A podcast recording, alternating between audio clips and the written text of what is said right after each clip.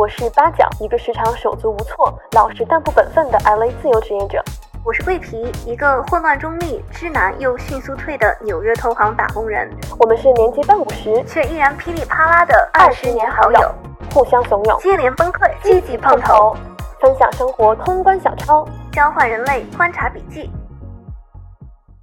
Hello，大家好，欢迎回到噼里啪啦 All Over the Place，我是八角，我是桂皮。今天我觉得我开场都心情有点不一样，因为今天我们要聊一个很严肃、有一点敏感，但确实也是我们自己本身很有话说、很想要跟大家分享的一个话题。那就是很多人也会在网上求助、发帖问身边有抑郁症的朋友怎么去处理，或者说不管是受抑郁情绪困扰，还是有抑郁症诊断的朋友，在跟世界、跟他人相处过程当中，我觉得双方都会面临一些困境或者有些挣扎。那我们就想要来探讨这个问题。嗯，那我们就开始吧。好紧张，所以你第一次听到抑郁症这个概念是什么时候呢？我觉得从小到大会从美剧啊或者影视作品里面听到抑郁症这个词，但是我觉得我真正就第一次身边人接触到有抑郁症困扰的朋友，可能是就我们身边的一位共同的朋友，他当时是在外地读书，然后突然有一天他联系我们，就是告知我们他现在内心有一些挣扎，然后觉得自己有轻微到中度的抑郁情绪。那是第一次我真正意识到，就是身边有人真正的是在经历抑郁症这样一个问题。因为是高中嘛，所以当时其实对抑抑郁症了解非常非常少，我们只是觉得 OK 加油啊，然后照顾好自己，一定会走出这个黑暗的。所以我觉得当时就只是说了一些这样无关痛痒的一些话，但是并没有做什么具体的一些帮助的一些举动。我觉得我是第一次的对抑郁症的理解就是非常的肤浅而又 浮于表面的。对我也是，因为当时我很深刻的印象就是我知道他在经历一些很困难的时期，我很想要去帮助，但是我真的不够了解，当时也会觉得有种无力感，我也不知道他在经历些什么。我觉得心理健康这个东西真的是。你不了解的时候，你的认知真的很有限，并且我自己本人经历了很长的一段时间，去慢慢的靠近抑郁症这个概念。嗯因为当时像我们讲，我们那个朋友是在外地读书，一个人很辛苦嘛，所以那个时候我们其实并不能感同身受很多。直到我来到美国读大学，然后我记得非常清楚，大一的时候我竟然跟你讲，我发自内心的觉得，哇，我开始慢慢能够想象到当时我们那个朋友在经历什么事情，并且发自内心的觉得有一种愧疚，加上一。种很浓烈的一种感情，就是觉得那个时候我其实并不知道，然后现在才开始慢慢经历这些。很有意思的一点是，我大一下半学期上了一门通识心理课，在那个心理课上，我的教授他有就是多重的从业经验，然后他在上课讲的时候，就我开始第一次接触到心理学一些概念，就讲到抑郁症啊、焦虑症啊这些的时候，但当时我自己丝毫没有把这些和我自己扯上任何的关系，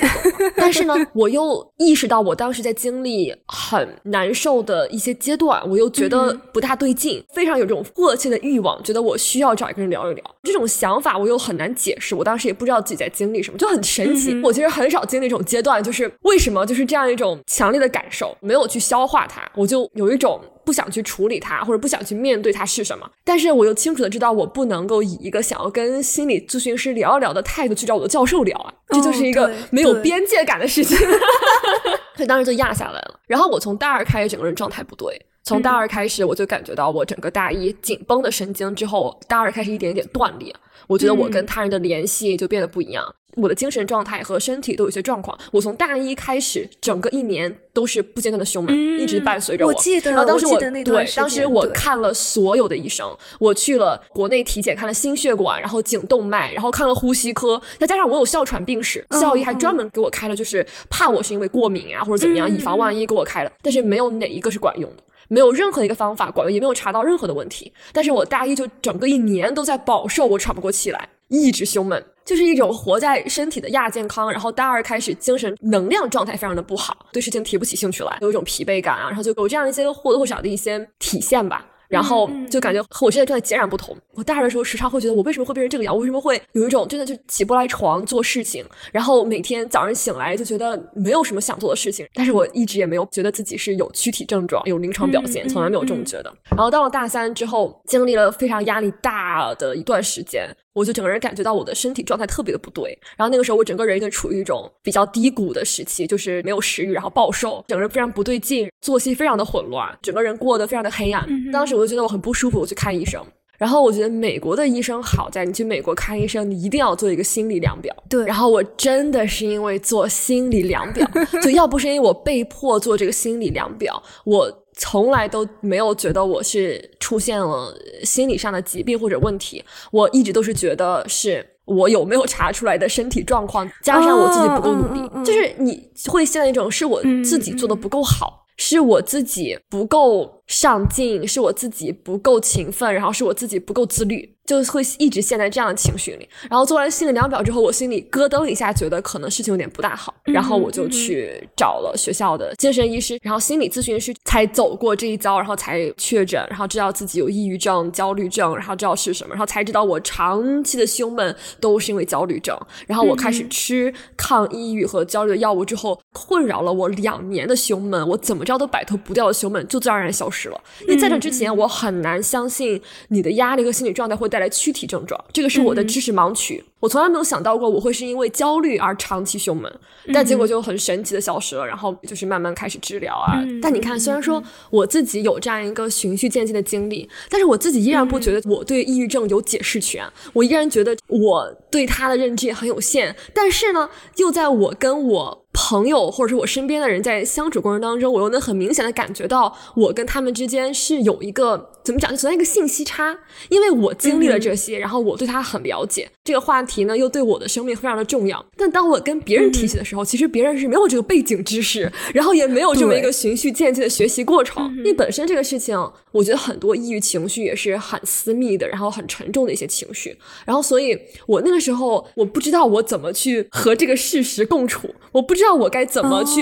应对这个事情，我就会有一种，我一方面我又自己有了很挣扎的点。但一方面，我又不知道我要不要以抑郁症患者这个身份活着，你懂这种感觉吗？就我不知道我该怎么去 accept 这个标签，因为我觉得他和如果我是一个糖尿病患者不一样，我这个糖尿病患者，他就是我疾病，就是我这个生活可能一部分而已。但我觉得，因为抑郁症这个东西是侵蚀到我生活的很多方面，然后我就会有一种。我要不要带着这样的一个，就是我怎么跟这个事实去共处？所以会在跟朋友接触的过程当中，有的时候是我把自己完全的隐藏起来，我不希望我带着这个标签，我希望我是一个正常人，但时不时的我又会有情感需求，所以我觉得我那个时候挣扎的一点就是，大部分时间我把自己隐藏的非常好，但是因为我把自己隐藏的非常好，我就又憋着一种我的诉求没有得到满足，因为我依然希望外界能够给我提供一些情绪。所以就会时不时的突然当头一棒，就会有一种我突然我心里那个被我隐藏的很好那个角色在跳出来，然后想要去获得一些情绪上的价值，那样一种很莽撞的行为和做法，也是我第一次领悟到边界感这个概念。那我们要不要聊一下这个新奥尔良？嗯，就当时是正好处在我开始去聊心理医生的那个阶段，然后我和桂皮去旅行了。在旅行的过程当中，我整个人的精神状态就是有一种身怀利器，就我心里装着一个大秘密，然后呢，我又不知道该不该讲，你懂吗？当时。我自己又因为那个时候还没有跟咨询师建立很好的联系，因为我觉得咨询师很靠眼缘儿，就非常靠你要跟他建立，你要选一个你觉得你信任的，然后能建立联系的。所以我其实当时生活里没有一个正常的渠道让我来去抒发我心里如此庞大的这么一些困扰和情绪。所以当时在新奥尔良的时候，我就非常坦诚的跟桂皮分享了我的这个这个怎么讲？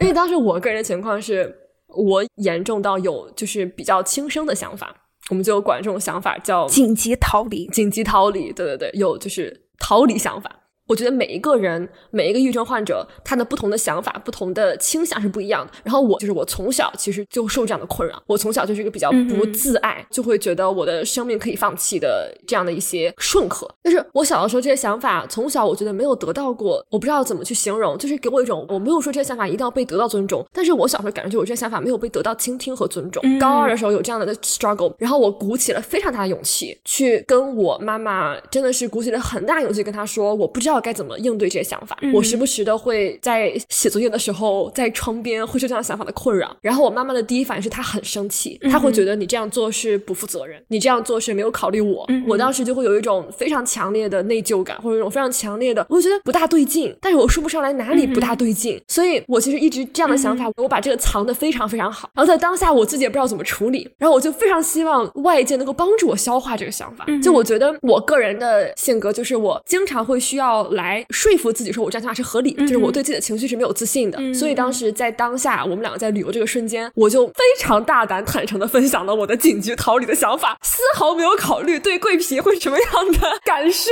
我来讲讲这个故事，OK？换一个换一个视角，对对对。我觉得首先有一个概念叫做非预期性失落，嗯比如说你如果有一个亲人罹患疾病，然后他一直在与这个病魔挣扎，那么你对他的病情恶化或者说是死亡是有预期的，嗯所以当这件事情真正发生以后，你反而可以比较能够良好的处理这样的情绪。最可怕的是那种出现意外事故而去世的人的家属，因为这就是一种非预期的失落，就你完全没有意料到这件事情是会发生，所以你就很难以接受这件事情。然后大家可能有听说过一个概念叫做哀伤的五个阶段嘛，第一个阶段就是 denial 否认。嗯 当时我们两个是去新奥尔良旅行，那当时我们两个第一次一起单独出去旅行，所以我当时对这个期待是非常非常高的。OK，我都忘了这一茬了。真的。然后当时是因为是我们大三的暑假，对对吧？按理说我们两个要去旅行，嗯我可能就要去另外一个地方实习，然后我就觉得哦，我可以经终于迎接我的 hot girl summer，了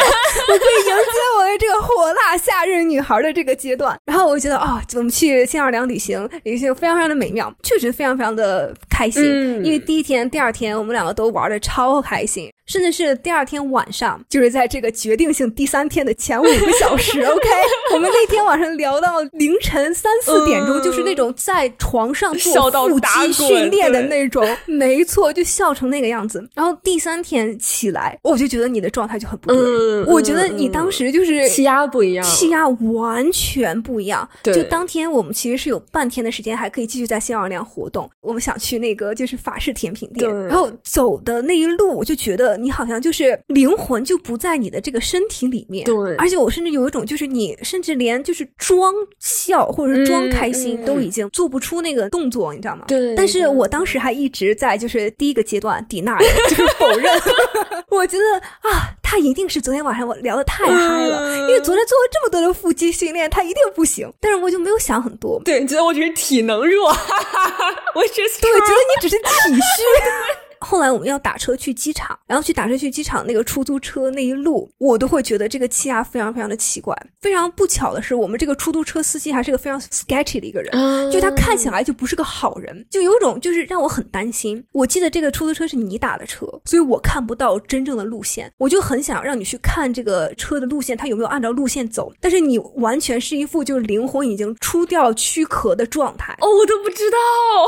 真的那一路我就非常非常担心，我那一路一直很担心我们两个遇到什么不好的事情或怎么怎么样的，因为就是我们也人生地不熟，然后你一直在看窗外，嗯我当时是不愿意面对这件事情，它不对劲，因为你当时是感觉人生是走上了正道的一个感觉，就是在外人看，终于来到一个想要去的地方，对。然后努力的适应这个新环境，做了很多很多的事情，做课外活动啊，然后上很多课。所以我当时的就是在外界人看来的话，你是处在一个向上的这样一个镜头上，所以我嗯。完全不能接受这个事情，它有一个嗯。更所谓的稍微有一点阴暗的这样一个背后故事。但是我觉得你是在机场的时候开始进行了一种告别仪式的这样一个嗯奇怪的举动。我记得我当时很清楚，我当时看了看周围，然后我要确定我不是在一个嗯梦里，或者说不是在一个哦就是另外一个空间里面。这件事情发生的太意料之外了，导致我就是完全大脑没有办法处理这个信息。我的大脑是觉得这个信息它是一个病毒，你不要处理它，而不是说这个信息你要听进去然后处理。对我觉得我当时就很明显的第一阶段否认这个事实。我记得很清楚，当时我们就在机场候机，坐在那个后期的凳子上，然后天窗有阳光，我是往前倾着，还没有看你。对当时就觉得确实有一种在告别的感觉。对呀我现在画面现在都回来了。然后真的很没有真实感，因为你知道新奥尔良那个机场也是一个个看起来非常的不真实，对所以我就会觉得这个宇宙真的是在跟我开玩笑，嗯有一种就是我们昨天晚上可能玩太嗨了，嗯所以今天我可能没还没有睡醒的感觉，真的是意料之外到这种程度。因为我也是后来才意识到，我们两个的感受的差距这么大。虽然显而易见，我们两个感受肯定差别很大，但我觉得我很能理解一句话，就是人当处在极度压力下的时候，是比较自私的，是在于他们是先想要自保，就是所有的精力都在自保和自救，感知不到别人的感受或者顾及不到别人的感受。我当时没有意识到，我平常还算是一个比较考虑别人想法、照顾别人情绪的人。Understand？但是我后来回想的时候，我才非常惊讶的发现，我当时丝毫，我甚至都没有掠过我的脑子，当时会给你带来一种什么样的感受？我觉得我当时整个人就是处在一种逃亡自保的这么一个情绪之下。我也是后来才很惊讶的发现，真的，我当时都没有想过你那个时候会经历什么，然后会给你带来什么样的感受。我觉得，就从我的这个角度来说，我觉得我是一个比较幸运的人。我觉得这就来源于可能是我们没有家族遗传的任何心理疾病病史。因为就像比如说，我身边有一些朋友，他们有抑郁或者是焦虑的经历，也是因为他们可能家里有一些遗传病史，所以他们可能就有更多的风险会受到这样心理疾病的困扰。那我是从来没有过这样的经历，所以我觉得从我这个角度来说，因为你没有这样的经历，所以心理疾病可能是我就没有办法真正自己去上的这样一个课题。嗯就像是比如说我学经济，其他人学航空航天，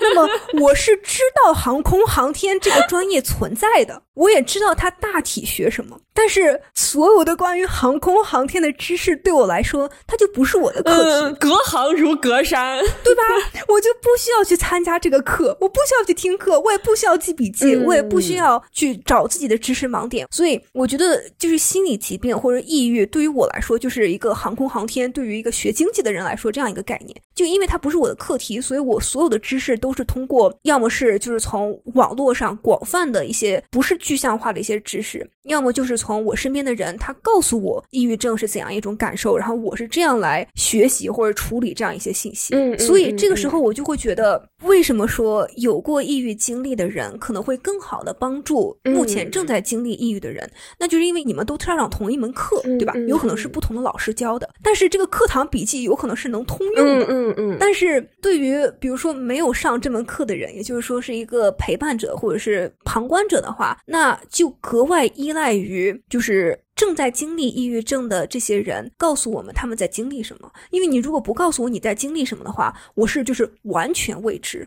我完全不知道你在航空航天学的什么，就这么一个概念。对，同时从我的角度来讲，我其实那个时候没有捕捉到会有多么大的一个信息差，或者说当下，因为嗯我三百六十度环绕的都是我在经历的那些，然后再加上我完全是一个自保，满心都是我怎么能够把自己保住的那种感觉，所以就没有 get 到这么一个信息差。我觉得一方面边界感的缺失是来自于没有 get 到我们可能对他的认知、感受和理解是完全不一样的。嗯如果从我角度分析一下，我当时有什么需求吗？我说不上来。嗯我觉得我现在回想，我觉得会存在莽撞的分享一些自己比较极端的想法。还有一个来源是在于，我之前在看一个博主在讲什么样的人可能会比较容易拿捏不准边界感的，是说长期失声的人。你比如说，嗯举一个可能不是很相关的例子，就比如说有的女性可能长期受在一个被压抑的这么一个语境之下，比较长期失声，嗯那么她很容易过度表达，她很容易特别渴望外界能够去听到她的一些经历。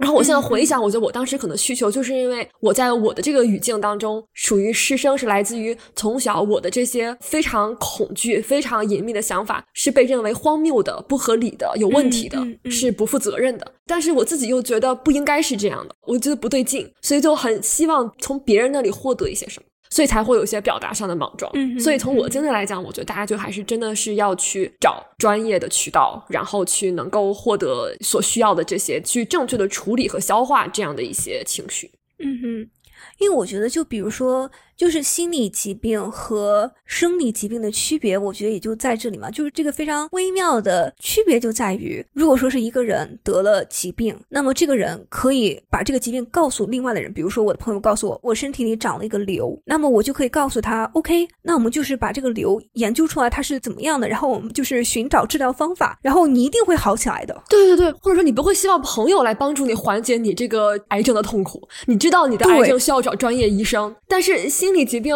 就在于你的很多情绪问题是跟外界息息相关的，你很多情绪的缺口，然后你的需求是要从外界获得的，就好像有一种就好像别人能够帮我把我的疾病治好一样的感觉。或者说是，就是我觉得作为一个陪伴者，我很开心。我们现在的社会越来越意识到心理健康的一些重要性。嗯，但是与此同时，我觉得，比如说，我看到一个姐妹她分享的一件事情，我就觉得也很典型。嗯，就是她讲的是，她有一个抑郁症的朋友，然后她一直在努力的帮助她，一直在努力的疏解她的一些情绪。但是肯定也是因为她自己没有经历过抑郁的经历，所以她有些时候没有办法共情她的这位在经历抑郁症的朋友遇到一些困难。这个时候，他又会。因为现在大学有很多，比如说大学生心理健康教育课，告诉这个学生们要关心身边人的心理问题，学会包容，要学会帮助，要及时伸出援手。但是这个时候，就真正在努力帮这些抑郁症朋友的人，反而会有一种挫败感，一种感觉自己被莫名其妙的指责的感觉，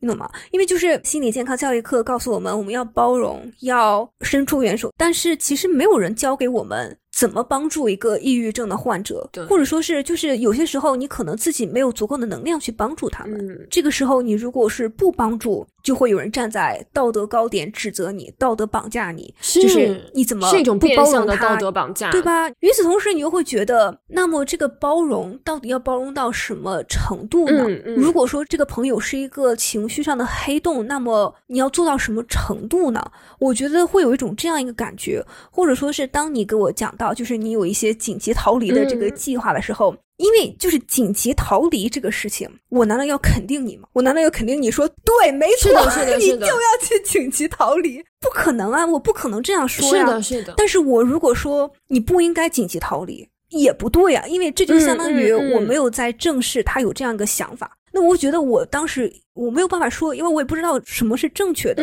我也不知道从哪些方面可能又造成二次伤害，所以我就会觉得，就是这是一个谬论，有点像这个黑洞，它一直在向你逼近。你知道你要做些什么，你做错任何一件事情，这个黑洞就会吞噬你；如果不做事情，它也会吞噬你。你这可能只有一种正确解法，那这就是一个其实是一个压力很大的一个任务嘛，对吧？你说在游戏里遇到一个只有一个正确解法的任务，然后如果是没有正确解决。那有可能就是造成不可挽回的损失的话，那我觉得你肯定也是处在一个比较高压，或者是一个你不知道该做什么这样一个状态。我觉得所谓的情绪勒索是来自于当你要求别人为你的情绪和行为负责任，或者当你希望别人来帮你解决这些你的情绪问题，其实就是一种没有边界感的体现。这可能是我觉得一个度，就是无论如何，我要对我自己的情绪负责。我要是想要自救的。我自己要去想要去解决问题，因为我身边也有一些我觉得可能是归类于情绪黑那种朋友，当对方在索取，但他又没有在自救，那我也不知道我该做什么。我觉得我在经历过，或者是看到我身边的朋友经历抑郁或者经历一些焦虑这样的心理疾病，这些心理疾病会和他们本身的性格会有很多的多元交叉性。嗯，有些人可能知道有一个豆瓣小组叫做“友谊的小船”，一个人 划，然后其实就是各种各样的姐妹们分享一些在友情中遇到的一些困难或者问题。其中有一些姐妹可能也会分享她们身边有一些抑郁症的朋友，无论他们怎么样去理解、去支持、去。包容去关心他，但是依然这个黑洞它就是毒品，它依然还在增长。这样说可能有一点苛责的意思，但是我觉得其实就是一种由于心理疾病导致你在外耗的一个具象化，就是你是在向外消耗别人的。那么我觉得其实就是向外消耗是你性格的原因，而不是说是抑郁。你抑郁可能是你遇到了这个心理问题，但是由于你是一个，比如说通过依恋风格来说，你是一个焦虑性依恋的人，你就是非常非常在意别人对你的看法，你非常非常在意别人的一举一动、行为举止，别人说了哪一句话。话，可能就会让你开始有焦虑的心理。那么你可能就是在经历了这些情绪、心理疾病之后，你可能就会变成一个外耗的这样一个具象化的一个体现。就比如说是这样，无论是一直向朋友诉说自己的一些负面的情绪，或者说是一直倒苦水，我觉得这是一种没有边界感的体现。但我觉得可能你的这个对边界感的把控不好，至少在我的这个作为一个朋友、作为陪伴者的感受来说，我觉得反而是一种就是回避型的一个依恋方式。对就像你说的，你把自己掩藏的非常非常好，你不会告诉我们嗯你在经历些什么，所以我也不知道你到底在经历些什么。但是就有一种就是脑后通过对你这么多年的了解，二十年的了解以后，我就会觉得就是你的生活中在发生一些事情，但是我不知道具体发生一件什么事情，而且更难把握的是，我不知道这个事情它发生到什么程度。嗯，我觉得程度这个是非常非常难把握的。如果你比如说是一直隐藏自己，就是这件事情外人也能看见这件事情可能在发生，但是我不知道这个事情发生的什么程度。嗯我觉得这个嗯是难以把握的一点。我真的觉得，不管是回避型和焦虑型，因为我觉得看起来我是过度内耗，然后没有消耗别人。我一直觉得我性格里我还比较喜欢的一点就是我不给别人添麻烦，然后我是一个什么事情我都是自己解决，我不外耗别人。但是我后来才慢慢发现，当你过度消耗自己，其实到头来依然会伤害别人。就当我过度消耗自己，我很多情绪明明在那里，我选择去回避，或者说我觉得它不合理，我过度的迁就自己，我不去处理这些情绪，反倒是我当时不得不提到我们友谊中另外一个里程碑的事情。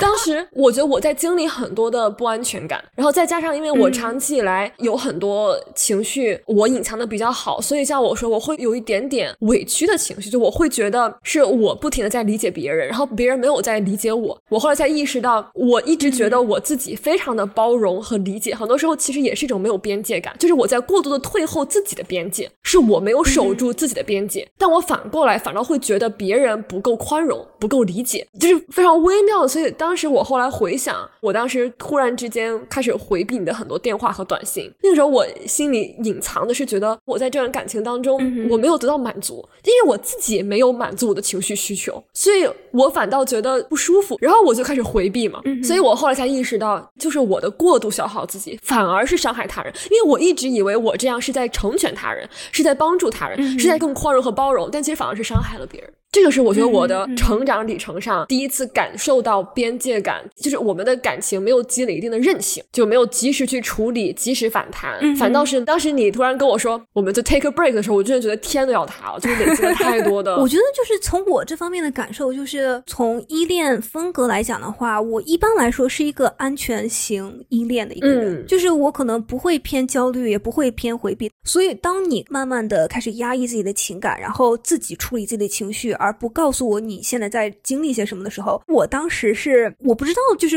发生了什么，嗯然后我觉得我反而是因为你在慢慢的就是后退你的这个边界，所以我反而会越来越焦虑。我当时变从一个安全性依恋变成一个焦虑性依恋，嗯在依恋风格或者依恋关系这样一个角度来说，有一个现象叫做焦虑回避闭环，嗯一方越焦虑，另一方越回避，另一方越回避，另一方越焦虑。我觉得我们两个当时其实就是在这样一个环里面打转，嗯嗯所以我觉得当时是变成了这样一个现象。我们作为一个社会动物，我们是对这种与他人建立联系是有渴望的。嗯所以当你有这个需求，但是你压抑、忽视这个需求，那么你这个需求它总有一天它会爆出来，嗯就像你刚才讲的一样嘛。会反噬，没错，没错，因为我觉得很多人在网上，比如说谈论到自己身边的抑郁症的朋友，就知乎上有一个高赞的回答是：该不该跟重度抑郁的患者做朋友？哦，然后我记得一个高赞的回答，就是他自己本身是重度抑郁，嗯他的回答就是你不要跟他做朋友，因为我就是一个情绪黑洞。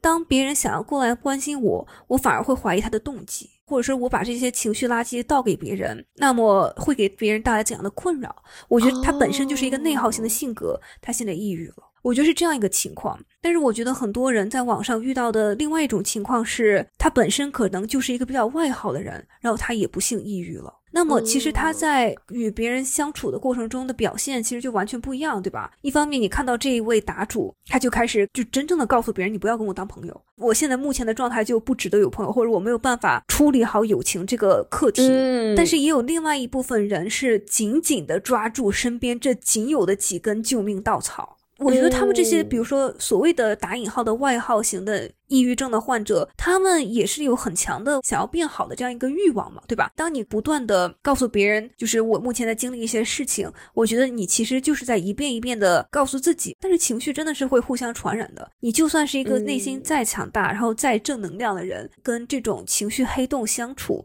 你肯定也是会被影响的。嗯，我觉得我首先第一耳听到要不要跟重度抑郁症做朋友，我觉得这真的是一个很难的课题。我觉得抑郁症就是有很多不同的形态，像你刚才讲的，它外耗也好，内耗也好，他处理问题的方式和抑郁症是没有关系的。抑郁症不应该被这样的污名化，是他个人选择处理问题的方式，或者他个人跟他人交往的模式。但另一方面，我又不希望觉得好像说抑郁症有好有坏，你外耗的抑郁就是不好的，只有内耗的不给别人带来麻烦的抑郁才是好的。我能够理解答主所说的。处理不好友情这个课题，就是可能当对方真的无暇自顾，友情会是他的负担，或者他反而是会觉得我多一份压力，或者多一份我需要处理的事情，他可能更多是需要自我净化，然后去处理好自己的情绪。那另一方面，我是觉得所谓的抓住身边朋友的情绪稻草也好，还是说觉得自己是一个情绪黑洞，然后怕把朋友吸进来也好，我个人的感受是，首先你要有一个专业的途径。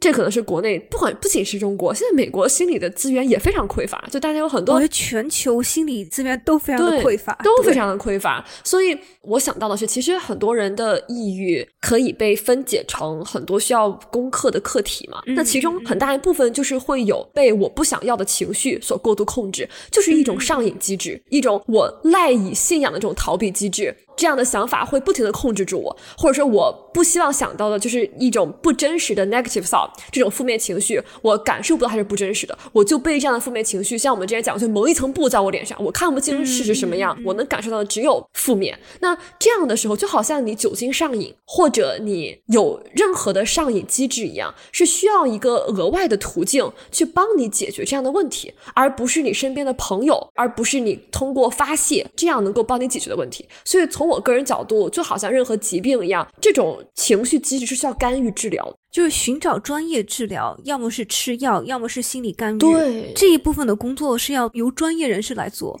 而不是由你身边的完全没有任何临床经验的朋友去做。我觉得是这样一个概念。对，而且也像我之前讲，就是可能因为我觉得对抑郁症患者来讲，你有一个支持系统其实是挺重要的。因为一个抑郁症患者，他如果他自己过度的陷在自己的那个 echo chamber，自己那个信息茧房里面，或者说他自己一个人独处，他会更加就是螺旋式的下坠，他会更加的被自己的那个想法所控制，所以他是需要一定的外界交流。我觉得是给他一些不同的信息点，只要他是把自己的需求分开。我在朋友这里所寻求的是我一个比较开放的心态，我去接触到一些新的信息，有这么一个支持的系统，就我能感受到一定的爱和善意，我能感受到这些关系里面。是有一定阳光，一点一点能够慢慢的渗透进来，然后我自己一边去克服或者说去处理这样的问题，我觉得是一个比较理想的情况。但是当然了，很难能够有天时地利人和才能够达到这样比较理想的情况。大多数人可能也没有足够的信息和有效的帮助去了解我的需求，然后我应该怎么去处理我不同的这样的感情。但我觉得，就比如说在这些论坛里面讨论的这些姐妹们，她身边的朋友患上了抑郁症，很多有抑郁症的朋友们可能是没有资源，或者是没有时间、没有精力、没有这个能力去寻求专业帮助的。那我觉得，对于这个朋友来说，他所要面临的问题，或者他在这个论坛里问的问题，往往是我该怎么做？我会看到很多评论会说，这样的朋友你需要降级。第一反应就是降级，你就不要跟他成为所谓的现在如此亲密的朋友，你把他降级，你要开始学会敷衍。你怎么看这个评论呢？或者你怎么看这个观点呢？我是理解的，因为我觉得，就当这位心里在挣扎的朋友，他处在自己的黑洞里，或者他其实没有准备好，那他很有可能会伤害到身边的人。我觉得大家都有保护自己的义务，就是都不需要被道德绑架，就好像我一定要无条件的、无止境的去提供我的支持和援助。因为我们身边也有一位朋友啊，他就是在非常努力的想帮这个抑郁症的朋友解决他当时当下需要完成的一些问题，然后并且还提供陪伴，然后非常努力，结果到。到最后，对方就完全不能说辜负他这样的真心吧，但就是就是我觉得那位朋友的故事，我觉得可以跟大家分享，也是因嗯为就是有些朋友他可能目前经历了一些心理问题，那么他可能是想要向外界朋友输出一些这样的情绪。嗯当外界朋友感知到这些情绪，那么作为朋友，他肯定第一反应就是来我要帮你，对那些朋友简直火急火燎的就空降下来，想要去帮他，对，就是要帮他呀。而且当时就是还是因为疫情的原因，所以是我又是异地，要，干这个梗就算是 没完了。OK，我们管这位抑郁症的朋友叫花椒，然后我们管这位隔海相助的朋友叫做香叶。然后当时花椒其实是一个非常，就是他的心理状态非常的混乱，嗯。然后很多抑郁症的朋友也是因为由于自己的心理状态非常混乱，所以导致自己的就是正常的生活也非常的混乱，比如说作息混乱啊，然后没有办法完成作业，上课没有办法听课，因为可能就是晚上失眠，然后早上又睡不醒，然后就经历这各种各样的困难。然后当时另外一位朋友香叶，他就隔海相助，然后比如说打视频督促他写作业啊，或者是督促他嗯。去跟心理医生约门诊啊什么的。而且是盯着他陪着他做事情，对哇，对，当时就经历了怎么说呢，有一点让人寒心的这样一个经历，嗯就是这位正在经历抑郁症的花椒朋友，他其实当时并没有做好准备来接受治疗。我觉得这嗯。对想要帮助他的人来说是一个很难接受的一点，就是我已经看到你的状态糟糕到这个程度了，但是你依然不想要接受我的帮助，或者你自己都不想救自己，我觉得这就是一个很难接受的一点。对，就是我走了九十九步，你连那一步都不愿意走的感觉，想走。对，所以我觉得很多时候怎么说，比如说，因为我们两个当时发生新奥尔良事件是在大三暑假，嗯如果你觉得在大三中期，你觉得你当时有准备好接受这一切吗？或者说是，如果当时你的朋友一直想要一直把你拉出来，你觉得你当时会前进，会走出那一步吗？还是说是会后退？我就是一个觉得别人没有办法帮我解决这样的问题，嗯嗯我就觉得嗯别人再怎么努力也没有办法解决我当下的困境，别人没有办法把我从床上拽起来。如果我真的不想做这些事情，别人再怎么努力，我不应该依靠于别人来去改变我当下的一个现状。但是你想象一下，如果你住在宿舍里，嗯然后你的舍友们都是那种 E ENFP 小天使，嗯每天他就是要抓着你起床，嗯或者是他每天他就是要陪着你，你觉得这是对你有帮助的吗？还是说是这是你当时可能就是没有做好准备接受这个帮助？因为我觉得很多朋友也在论坛里分享这样的经历。嗯，这是一个非常好的问题。哎，我觉得两种情况，一种情况是我如果觉得我没有准备好，我可能会陷入到一种别人都这么帮我，我还做不好的一种更深的自责里。对，就是我辜负了别人的对我辜负了别人的真心对对对对对论坛里很多姐妹也分享这样的想法。对，所以这种情况下，要么我就是会跟别人沟通，说我就是可能就会因为这个而更加的回避，会觉得自己没有做好。另外一种情况，我确实觉得可能，因为我觉得想要去帮助别人，跟想不想做对方的朋友，这是两个概念。因为你想帮助别人，是你自己主动的发起一些行为，那你发起这些行为的时候，你就有各种各样的风险，你可能就是不确定对方处在什么样的阶段，会给别人带来负担。因为我觉得当下我的情况是，如果别人这样来帮我，我觉得我会感恩，能够帮我解决掉一些小的习惯，可以使我当下的生活变得更快乐一点。但是解决不了我心里最根本的问题，那我还是要从专业的渠道解决我最根本的问题。我觉得你刚刚说的一个点很好，是在于做朋友和想要去帮助这个人是两个嗯概念。两个概念就我觉得，当你想要去帮助你的朋友的时候，你如果以一种拯救者的姿态，那你嗯 首先你这个思路就不大对。真的，就当下我分享很多困境，如果别人是以一种啊这个问题你可以这么去解决，当下我是会逆反的。对啊当下我会觉得哇，你是在轻视我的困难，或者说你是不了解情况，就是在给我不请自来的建议。对呀、而且你会觉得，就是我要是知道怎么解决的话，我就不会在这里挣扎了呀。我觉得我会想到这一点。对，所以很多别人觉得是安慰的话，而且那个时候嗯真的有人跟我说：“哇，你一直以来都这么好，然后你现在什么事情都怎么样？” 我觉得这对我是二次打击。就他们觉得是在劝解我，他们觉得是在说你睁眼看看生活有多么的好，这 Oh 就有点像我现在在溺水，然后你举一个牌子跟我说想点积极的事情一样，并不能缓解我当下的处境。嗯，所以我觉得，就对于身边陪伴的朋友来说，管理预期也是一个很重要的课题。对就你不能希望他一下子第二天爬起来就没事儿了，嗯不然的话，这就不是个病了呀。很多时候，嗯我们都期望奇迹发生在自己身边的人身上。嗯就是我希望我的朋友，他虽然是患了抑郁症，但他第二天立刻起床没事儿了。比如说我当时，我就觉得你飞回波士顿你就没事儿了，我觉得你飞回波士顿多好的地儿，对吧？风水宝地，美国的历史发家就在那一块土地上，它一定有它不一样的之处，你可能就好了。那我觉得很多时候就是一方面，我们对心理疾病的不了解也就存在于此嘛，对吧？我们都觉得这个事情可能一段时间就好，然后你吃药就好。但是其实，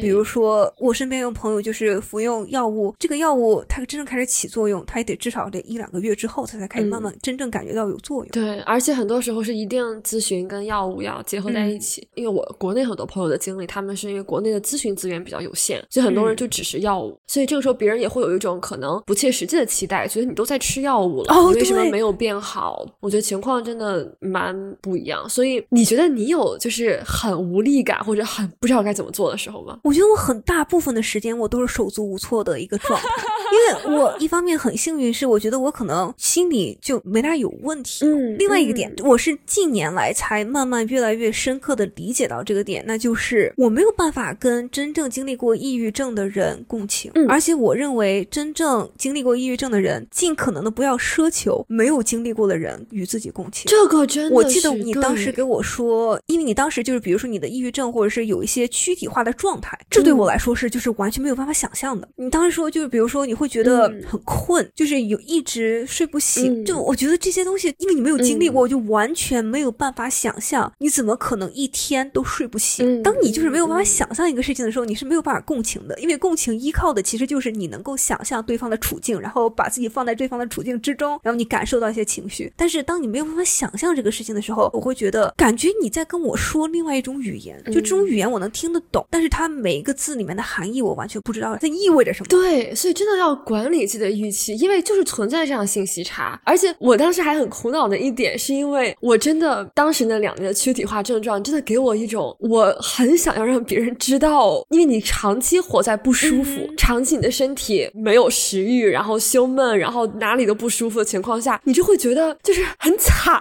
你懂那种感觉吗？所以我觉得我非常希望别人能 get 到我现在就真的是很难，会有一种这样的感觉，会有一种就好像你是其他的病的病人，然后你经历这些很苦的事情，你会希望别人知道啊，这个事情很苦，或者社会有一种公开的认知啊，你经历了很苦的事情。但因为这种公开的认知在抑郁症上还没有那么普及，大家都是一种 case by case，没有一个默认的。就比如说你像癌症化疗，别人会觉得哇，你一定经历了非常大的苦难，但你就会觉得对我这个苦难是被知道的，会是被认可的，或者说是就是因为比如说生理上病痛的苦难，你或多或少都感受到，对吧？你手上拔一个口子，你会觉得很疼，然后你想象那个疼痛，然后再想象癌症晚期病人的那个疼痛，你就会知道哦，那一定是很痛的。对，但是这种长期的亚健康，长期的身体不舒服，就像慢性疾病，别人很难理解慢性疾病的人所经历的那种痛苦，因为你没有办法感受到，或者说你也没有一个评级去对比。所以当时我一方面是觉得我很希望别人能够了解到我的感受，因为真的是你长期陷在里面，你会觉得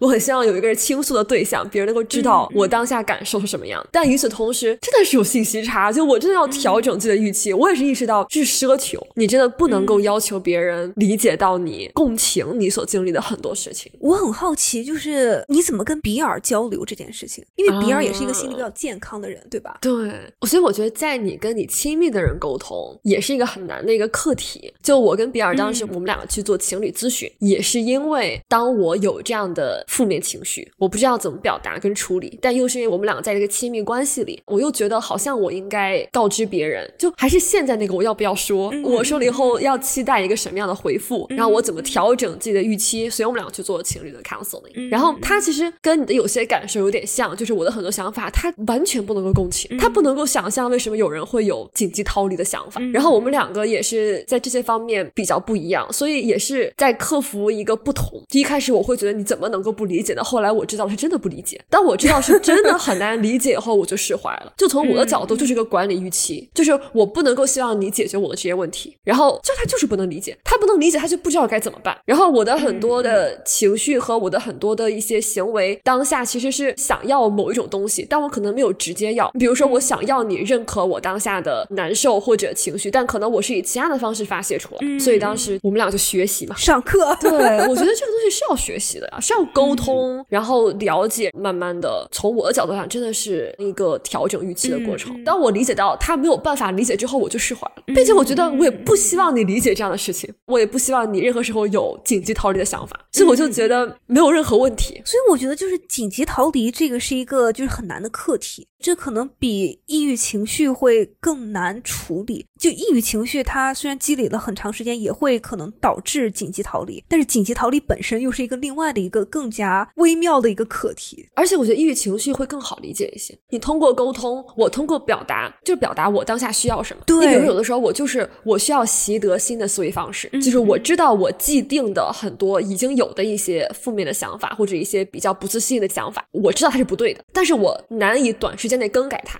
那我就需要一个 conditional learning 的过程，就需要一个学习的过程，我需要外界不停的给我反馈，然后一点一点更改我的学习系统，就好像你一开始获得所有的知识，你的世界观已经建立，但你要一点一点修改它嘛，这就是我明确表达，我就是需要这个。所以当我跟你表达我当下的情绪，我就是需要你告诉我事情不是这样的，我就是需要你告诉我你的想法是什么，然后我获得这个信息，我自己去消化它。我自己是一点一点不停的通过这些信息改变我想法，这一点在我们俩之间还是蛮有效的。因为一开始我去表达我的想法，他会觉得我是在责怪他没有做好，或者他会觉得不知道怎么处理。但我就是需要你给我不同的信息点，信息点足够了我就可以了。所以我觉得这种情况下是更好去处理的。但一些比较极端的情况，比如说像紧急逃离这样的想法，或者说像其他的一些躯体症状、一些自残的行为啊，或者怎么样的，那这种情况我觉得是真的很难。我觉得至今我也没有一个很完美的答案，就是这种情况下要怎么去处理。因为我觉得我自己都还在学习，我可能就是要 live with it，就我可能这一生都要接受，我可能就是会时不时有紧急逃离的想法，所以这就变成了一个我一个自我的课题，我自己要去学习怎么处理这样的想法。这也是我刚才讲，就很多抑郁症的一些课题需要攻克的其中一个，就是某种上瘾机制，某种思维惯性，就是紧急逃离变成了一个我的思维惯性。那我可能就是要接受我有这样的思维惯性，然后我怎么去跟这样的想法去共存。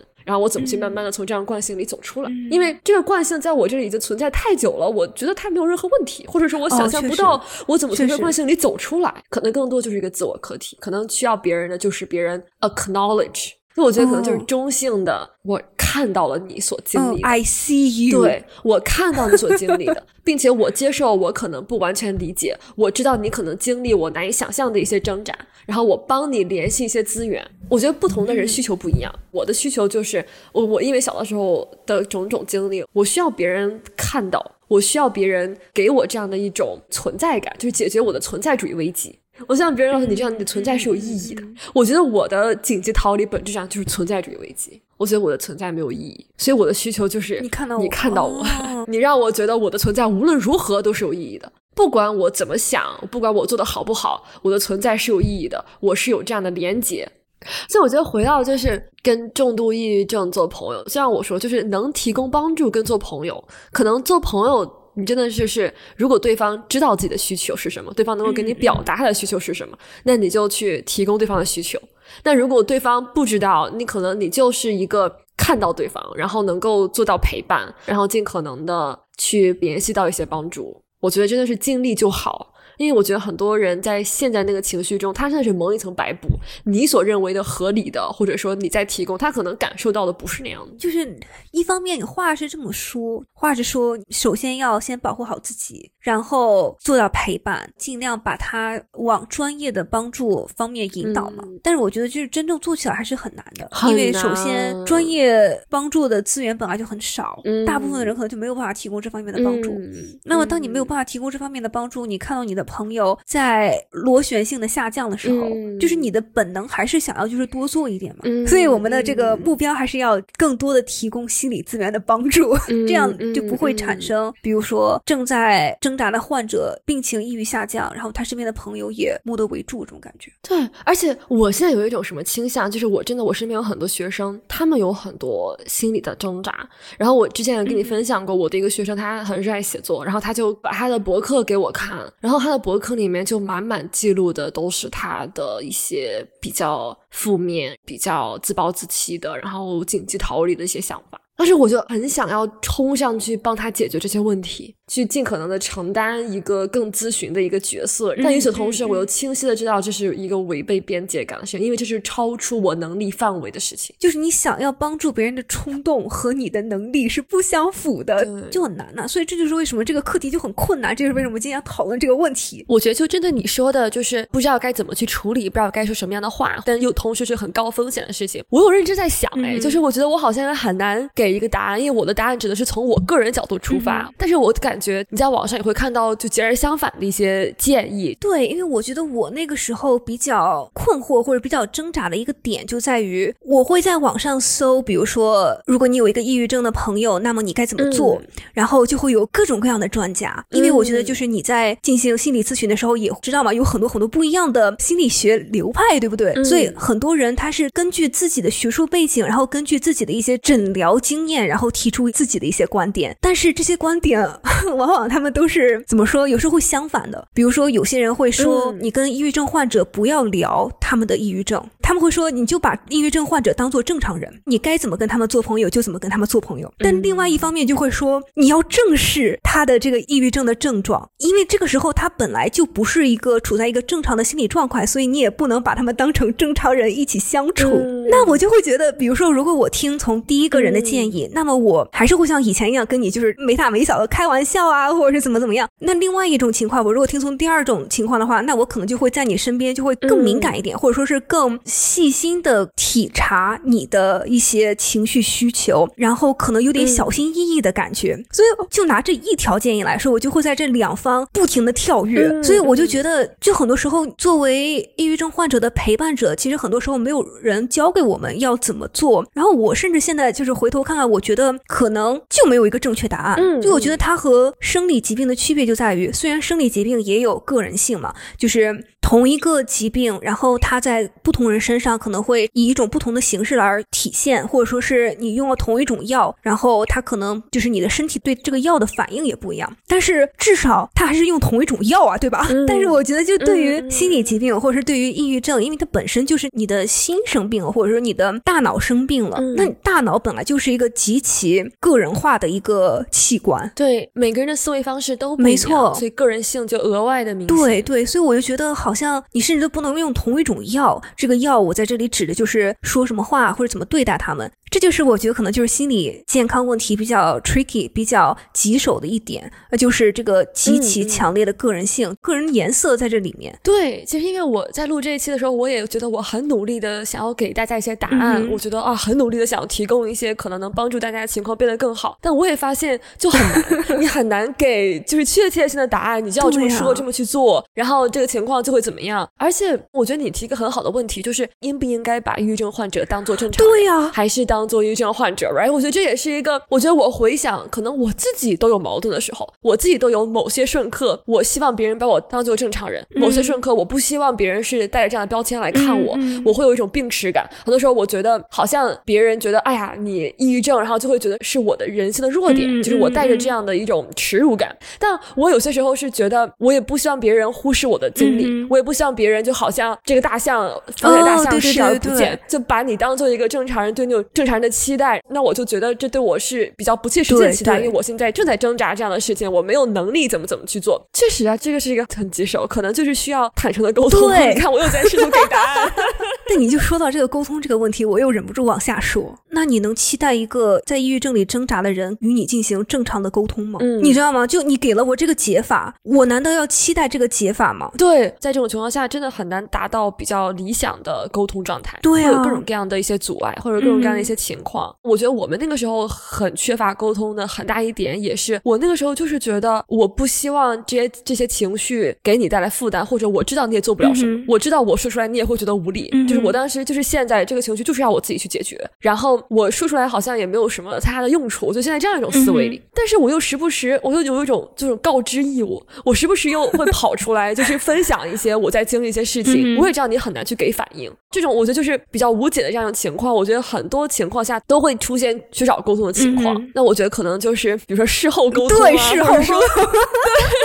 或者说有这样的一个意愿，然后通过去跟咨询师包括自沟通，我觉得其实就是直面问题。嗯因为那个时候我在处理我的抑郁情绪的时候，很多时候我在我们两个友情这个阶段很多问题，我也是逃避的，嗯就是可能那时候没有带宽，可能也没有勇气去面对，可能我们当时是需要什么样的一个情况。嗯对，可能就是等到别人对方有勇气了去面对这样的问题，然后能够更清楚所在的情况之后，可能达到一个事后的沟通吧。确实，因为我觉得有些时候可能就是小组咨询会有帮助，嗯或者是因为你跟心理咨询师在一对一交流的时候，可能专注点在于你，但是当你在小组交流的时候，我想象哈，或者是我听你给我讲的这些经历，我觉得是你可以看到别人的一些 struggle，、你可以看到别人的一些挣扎，还有别人经历一些困难，那么可能他们也跟他们身边的人有一些亲密关系的一些问题，或者是嗯友谊上的一些问题，那么可能会从别人的经历中获得一些启发或者一些想法。新的信息没错，新的信息点，然后可能会让你也想要，就是我也跟我朋友聊到这件事情，或者说是我可能也有勇气开始跟我朋友开始聊这件事情。对，我觉得对双方真的都是一个正在持续进行的一啊个学习的过程，对对对因为双方都没有经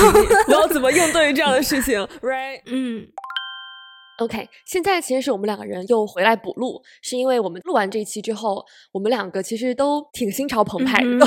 有这个很多想法。然后尤其是桂皮，我们在录完之后，我们一起复盘、嗯回想我们之前所拥有的这个对话，然后就感觉到其实是有一点话语失衡。嗯然后这些感受，我觉得非常非常的重要，所以我就邀请桂皮回来我们 补录。对对对，我觉得你的感受一定要说出来，我觉得是很多人可能都会 share 的一种感受。对，嗯嗯，我觉得就从我的角度来说，就是录完我们前面录的那一段以后，或者甚至说就是在录的过程中，我觉得我有一种就是被打懵了的感觉。我觉得，就其实，在准备这一集的时候，我觉得我有很多话想要说，或者有很多经历可能想分享，但是我觉得就我不知道，我就尤其是在你一开始重温复盘你的这个整个抑郁经历以后，我就突然间有一种我不知道我该说什么，或者说是我不知道我要从什么角度来说，我要以一个什么姿态来说，我要以什么样的角色来说我的经历，因为我觉得。很多时候，就是当你在经历抑郁症的时候，我觉得我们两个之间的状态，其实就是我们两个人都没有想要伤害彼此的意愿。但是在这个过程中，我们两个人就是都受到伤害了。但是又有一个大前提，就是这其中一方正在跟抑郁症进行斗争啊。那嗯这个就，我觉得就这个就是一个非常棘手或者是非常微妙的一个状态。我懂，对，就是明明你也受到伤害了，或者明明你也有很多话想说，但是面临对方是一位患者，或者对方是正在经历这些 struggle，你就会觉得好像你没有那个道德高点去说这个事情，就好像对方天然的，对方这个患者站在一个道德高点上，他的经历更应该被重视，嗯好像你就有点失声，然后就有种话语失衡。嗯这个我是觉得我们要一定要拿出来聊一聊这个问题，因为我觉得这个真的是 很多事情不是非黑即白，不是好像承认一方的痛苦就是否定另外一方的痛苦，就我们认承认一方的痛苦，不代表否认另外一方的经历。那我觉得就是怎么说？因为我们现在这个社会依然不能够正确的理解、正确的对待心理疾病，就依然还有对心理疾病是一种妖魔化。现在依然还有嗯就是所谓的 精神病院，然后会把小孩带进去戒网瘾啊，或者说是治抑郁啊、治双嗯向等等，会把这些人群送到这种非常残忍、非常妖魔化的一种所谓的就是打引号的精神疾病中心，然后对他们进行一些就是完全非人道的一些伤害。当这些就是我们现在社会的事实的时候，那我觉得我们就是应该把所有的关注嗯都放在帮助这些真正与心理疾病挣扎的人身上。我真的是这么觉得，因为这就是事实，嗯对吧？但是与此同时，你能说，比如说抑郁症患者他们身边的家人、他们身边的朋友、他们的伴侣就没有在这个过程中受到伤害吗？那当然也不是这样的，对吧？Exactly，心理疾病这个事情有一个更明显的一个社会聚光灯，应该聚焦在这样一个社会议题之下，嗯好像有所谓的这么一个道德高点。但我觉得聚焦灯应该打在那儿，不代表他们占有道德高地，就不代表我就可以去道德绑架别人，只是说我们更多的关注应该给到，但不代表另外一方的不获得关注，甚至都没有一个。立场去讨论这个问题我觉得他们是有立场，就是关注度给到，不代表另外一方没有立场。嗯，但我觉得这个就很难评。当一方有心理问题，或者是当一方正在与抑郁症做斗争的时候，你们两个人在友谊中经历的一些事情是没有办法在常态友谊法庭中嗯判定的，你懂吗？就 友谊法友庭，对对对谊法庭啊不可能，对，不能放在友谊的小船这样的小组里，当做一个正常的友谊的这个情况来判定。对对对对对，对，就嗯举一个个不恰当，非常非常不恰当，但是相关的例子，就比如说在刑事法庭里面，如果说就是施害者有精神疾病史，那么他所受到的刑事判决，或者是他所要承受的刑事责任，就是要轻，因为他就是有精神疾病史嘛，对吧？所以从另外一个角度上来看，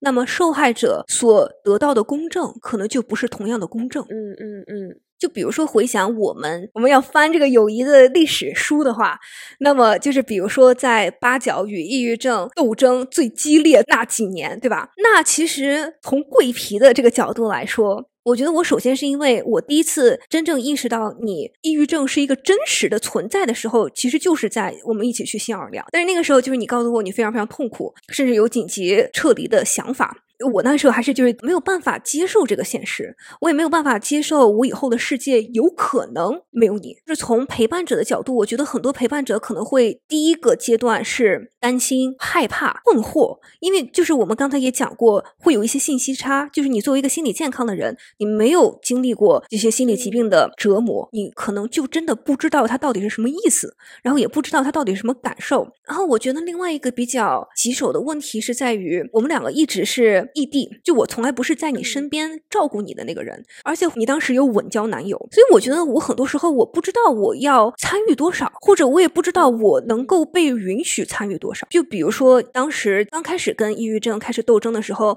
你是在学校，那么我会觉得 OK，你身边会有同学、老师，还有你当时的所谓的医疗团队在帮助你，所以我觉得那些人应该是 first responder，第一顺位要去切实帮助你的人。然后当你搬到加州开始跟比尔一起隔离的时候，我又会觉得比尔是那个 first responder，比尔是第一顺位要帮助你的人。那么我要做什么，或者是我能参与多少呢？我很能理解，有点扯远。但是我觉得正常的友谊里面，比如说两个单身的朋友，然后突然间有一个，不能说突然间，然后慢慢的一个人开始有了，突然间一夜之间他有了稳交男友。我觉得就算是正常的友谊，就是两个人都心理正常或者怎么怎么样，也是有一个调试阶段的。但我觉得我们两个好像就是被迫一边要调试这个问题，一边又要经历怎么处理你的抑郁问题，怎么影响到我们的友情。所以我觉得就整个就混乱。对，后来就导致我可能就是做了一个比较被动的陪伴的角色，因为我不知道我的位置在哪里，但是。我的这个被动陪伴就导致你如果想要聊你的心理问题，我就听嘛。你哪天想聊我就听，但是每一次你可能想聊的时候，都已经是你就是黑暗风暴已经一轮之后，然后你开始轻描淡写的告诉我，然后发生了些什么。那我觉得就是在我看来，我那个时候大脑就一方面没有办法及时迅速的处理这些比较痛苦的一些信息，那么我就更没有能力，或者说我当时就真的不知道，我可能真的就没有这个带宽给你理解，我可能当时还在大脑还在处。处理我就只能说嗯，OK，嗯，那么这又导致你可能下一次就不想再跟我说了，因为我也说不出什么来，所以就导致你开始后退。但是你后退，我就会焦虑。所以那个时候，我觉得我们两个变成了一种依恋关系上的焦虑回避的一个关系。你开始疏离，然后我开始越来越觉得啊，为什么他不回我消息？为什么他不愿意给我接我电话？然后我就有一种这个友谊的小船，我只能一个人划的感觉。然后那个时候，我觉得很不恰巧，是因为。我当时面临的现实压力比较大，工作压力比较大，然后要跳槽，又要换工作签证，乱七八糟，所以我就我那个时候也很需要就是朋友的支持，嗯，所以我觉得就这个东西它就发生在一个非常不巧的时机。怎么说呢？在八角和桂皮的这个友谊史中，这就是所谓的黑暗的一年，对，真的对。所以就我那个时候，如果说常态友谊法庭，然后我在这个小组里面开始发帖，我说啊，我的朋友不回我信息，然后就是不跟我接电话，那么。常态友谊法庭，法官肯定会说：“嗯，你朋友不行，你跟你要你要什么降级什么乱七八糟的。”但是我突然间又给法官说：“我有一个这个重要的信息，我遗漏了。我的朋友现在正在与 抑郁症斗争。”那这个整个法庭的风向就会立刻倒转啊！我都能想象，就是评论区里的人怎么说。评论区的人肯定会说：“那你要学会忍让，你要学会包容，因为你的朋友他现在就是生病了，你就不能跟他像平常一样这么计较。”所以我觉得，就很多陪伴抑郁郁症患者的人，很多时候我觉得社会的框架，或者说甚至是我们自己对自己的框架，就是在要求我们要压抑自己的这些委屈情绪，或者说是要尽快的把自己这些委屈情绪处理掉，甚至都不是正确处理，而是说是就抓紧时间怎么快怎么行，就抓紧时间把它处理掉，这样你就可以重新以一个非常积极乐观，然后又非常关心照顾人的这样一个姿态来。继续陪在他们身边，但我觉得这很多时候是不切实际的。这其实是一个非常不切实际的一个期待。对，就我觉得我们的社会其实是有一种患者为天的规训在这里面。嗯，要让着那个生病的人，那个生病的人最大。对对对对。但我觉得这里面就是比较扭曲的一点，就在于当人在生病的时候，我很能理解你，肯定第一你很不舒服。第二，你很痛苦；第三，你觉得很无力；第四，你又觉得很不公平。就这件事情为什么发生在我身上？那。在这些种种情绪下，你肯定不是一个特别啊，这个轻松愉快的人，对吧？对对对，没错，你就不是一个呃 pleasant person to be around 的人。那就是在这种情况下，你平常可能是一个非常善良、非常善解人意、非常温和的一个人，那你因为生病，因为病痛，会对你产生很多折磨，让你变成一个。很痛苦的人，那么有时候你也可能就是不自觉的把这些痛苦带给他人。那么陪护的人那就肯定很很受伤啊。但是这个时候，我们的社会或者外人都会劝这个陪护的人啊，不要跟他一般见识，要多包容、多忍让，怎么怎么样。就你不仅是在承担这个患者的情绪，你还要在承担别人对你的情绪要求和情绪期待、道德期待，你还要想方设法的，就是压抑自己的一些情绪期待。那我觉得就很难呢，所以就是患者为天这这个道德规训会让很多陪护的人过得很艰难。嗯，那么一旦你过得很艰难，你觉得你每天的带宽都不断的在被就是各种各样的压力而撑着。那么你很有可能，你就有一天，你就你就觉得我我我做不下去了。我觉得这也是为什么很多时候人们对陪护者的不切实际的道德绑架和期待，道德绑架反而会导致陪护者们更没有信心继续进行这个陪护的工作。对，因为就是不切实际的期待，这就是对人。过高的要求，然后使人还要陷入被绑架、自责、内疚的情绪当中。但其实他本身做事情就已经非常的不容易了，然后还没有一个途径去得到这样一丝宽慰。我在做一个不容易的事情，反倒人们只是指责你为什么没有做得更好，或者说为什么会有这样放弃的念头，对或者说是你为什么生气，你就不该生气。嗯，你怎么跟他计较呢？对对对呀。所以就像我说的，就并没有一个道德的高低，好像对方就没有立场，是有立场的。只不过当下可能人们的关注点或者人们的同情心更。加之于另外一方所谓的患者身上，但其实他们的感受也非常，我觉得是同等的重要，因为大家都是肉身之人，在经历这些事情，都在经历这样的一些伤害。对，嗯，真的这么一说，我真的觉得，就我当时真的是在当下没有足够的考虑，可能你在经历一些什么。那你这个事，你就没法说，就没法说，在你当时有更急迫的事情需要解决，那就是你需要抓紧时间从抑郁症中走出来。当你还在抑郁症之中，就是我们刚才说的，你是没有带宽来。想这些事情的，当你每天都已经就是怎么说，就活着第一位，对呀，对呀，那个情况确实恰巧是一个比较，就确实是时机很不凑巧的。所以我觉得就是回头看，我觉得我学到的是，或者说我意识到的是，我觉得很多时候作为陪伴者，你可能不能从患者身上想要得到一些理解，或者是想要得到正常常态的一些公正，反而要从彼此之间得到一些理解和帮助，或者是一些支持。就像比如说，就是在医院里面，对吧？你有一些。生理疾病的人，他们有一些陪护家属啊，然后很多陪护家属会有一些就是家属互助小组一样。我觉得其实就是心理疾病患者的身边的陪伴者们也需要有这样一个就是互助小组，就是在彼此之间得到一些理解和支持，并且得到一些启发。因为很多时候我会觉得，我如果当时就是比如说我。怪你就是不回我短信，或者怪你不回我电话，这个东西就没有办法用常态的法律法规、友谊上的法律法规来规定这些事情，反而会有一点像是我在怪你，或者像在谴责你一样。嗯，或者说我也会不知道该怎么办，因为我记得当时我其实记得挺清楚，就是当时就是你有给我发短信，然后就说我知道你在经历很困难的事情，我知道你在经历抑郁症，但是我也在经历很困难的事情，然后就是类似于这样一条短信，然后当时我真的是有点懵，就。首先，我觉得我没有意识到，或者说我当时像我说，你在极端压力下，你是顾及不到别人的感受，你是很自私的。嗯然后，所以我当时瞬间在直面我的自私，瞬间在直面啊，我好像真的没有想到过你可能也在经历很难的事情。嗯我所有的精力都聚焦在我自己身上。然后，其次，我当时也会想要逃避自己做不好的地方。嗯因为我觉得抑郁症真的很难，在于它是跟你的很多心理思维方式所息息相关。对，对，所以我还在陷在一个比较不健康的思维方式里。我还是觉得说，我当下很想逃避，因为有一种防御机制，就是我不想要加一个我没有做好的地方。嗯我觉得啊，是我没有做好。并且我也不希望别人觉得，你看我因为抑郁症，好像就我能力更不足，然后我对这些没有做好，我又嗯很想要摆脱掉这个。而且我觉得我的防御心理，就是当我直面我因为当下的一些挣扎所做的一些事情，可能对身边人带来的伤害的时候，我觉得这个防御也来自于我本身的一个挣扎是。举个例子，比如说，如果我是一个糖尿病患者，这个标签并不影响你对我这个人的判断，嗯就并不影响你对我人品、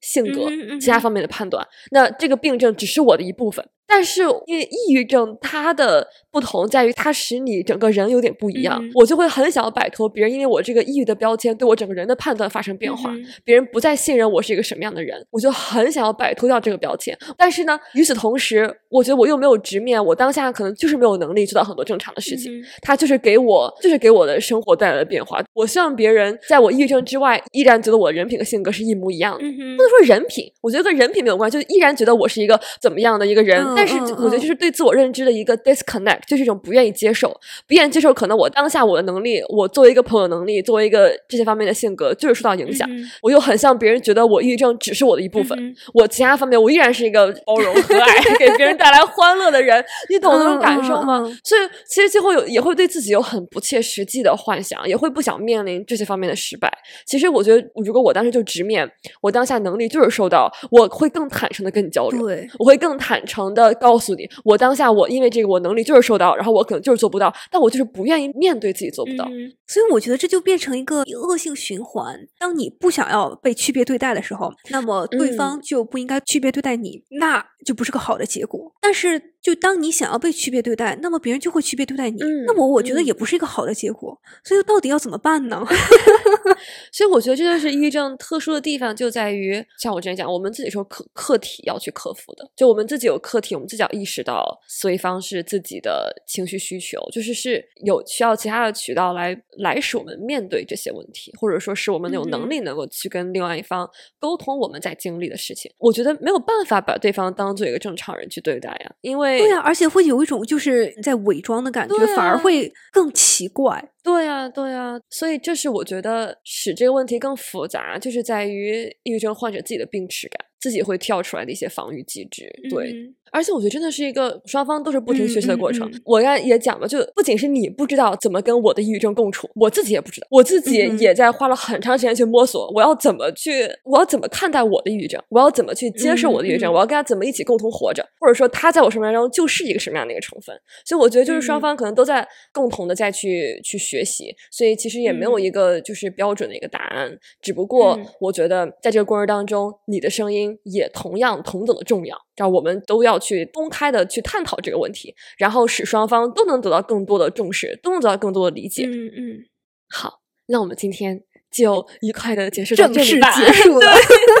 我觉得我们其实挺豁出去的，真的是嗯深刻的剖析了我们血淋淋的经历。没错，真的希望我们的经历或多或少能够给大家一定的共鸣，或者借鉴意义，或者说能够激发大家更多去讨论这个问题。然后，如果你身边的人在经历类似的事情，欢迎大家把我们的这期播客分享给他们。我觉得大家以一种更开放的方式来讨论这个问题，那这个问题就会得到越来越多的关注。那么，我们的这个国家、社会、世界，对吧，就可以投入有效的资源来帮助这些需要被帮助的人。而且，因为真的存在信息差，所以我觉得虽然说根本的共情做不到，但更多的理解永远是我们应该需要追求的。嗯更多的去倾听另一方，然后有更多的机会去了解另一方的感受。没错，好，那我们今天就到这儿。喜欢我们的播客，请订阅或者收藏、点赞我们的频道。那我们下期再见，好的，下期再见，拜拜。拜拜。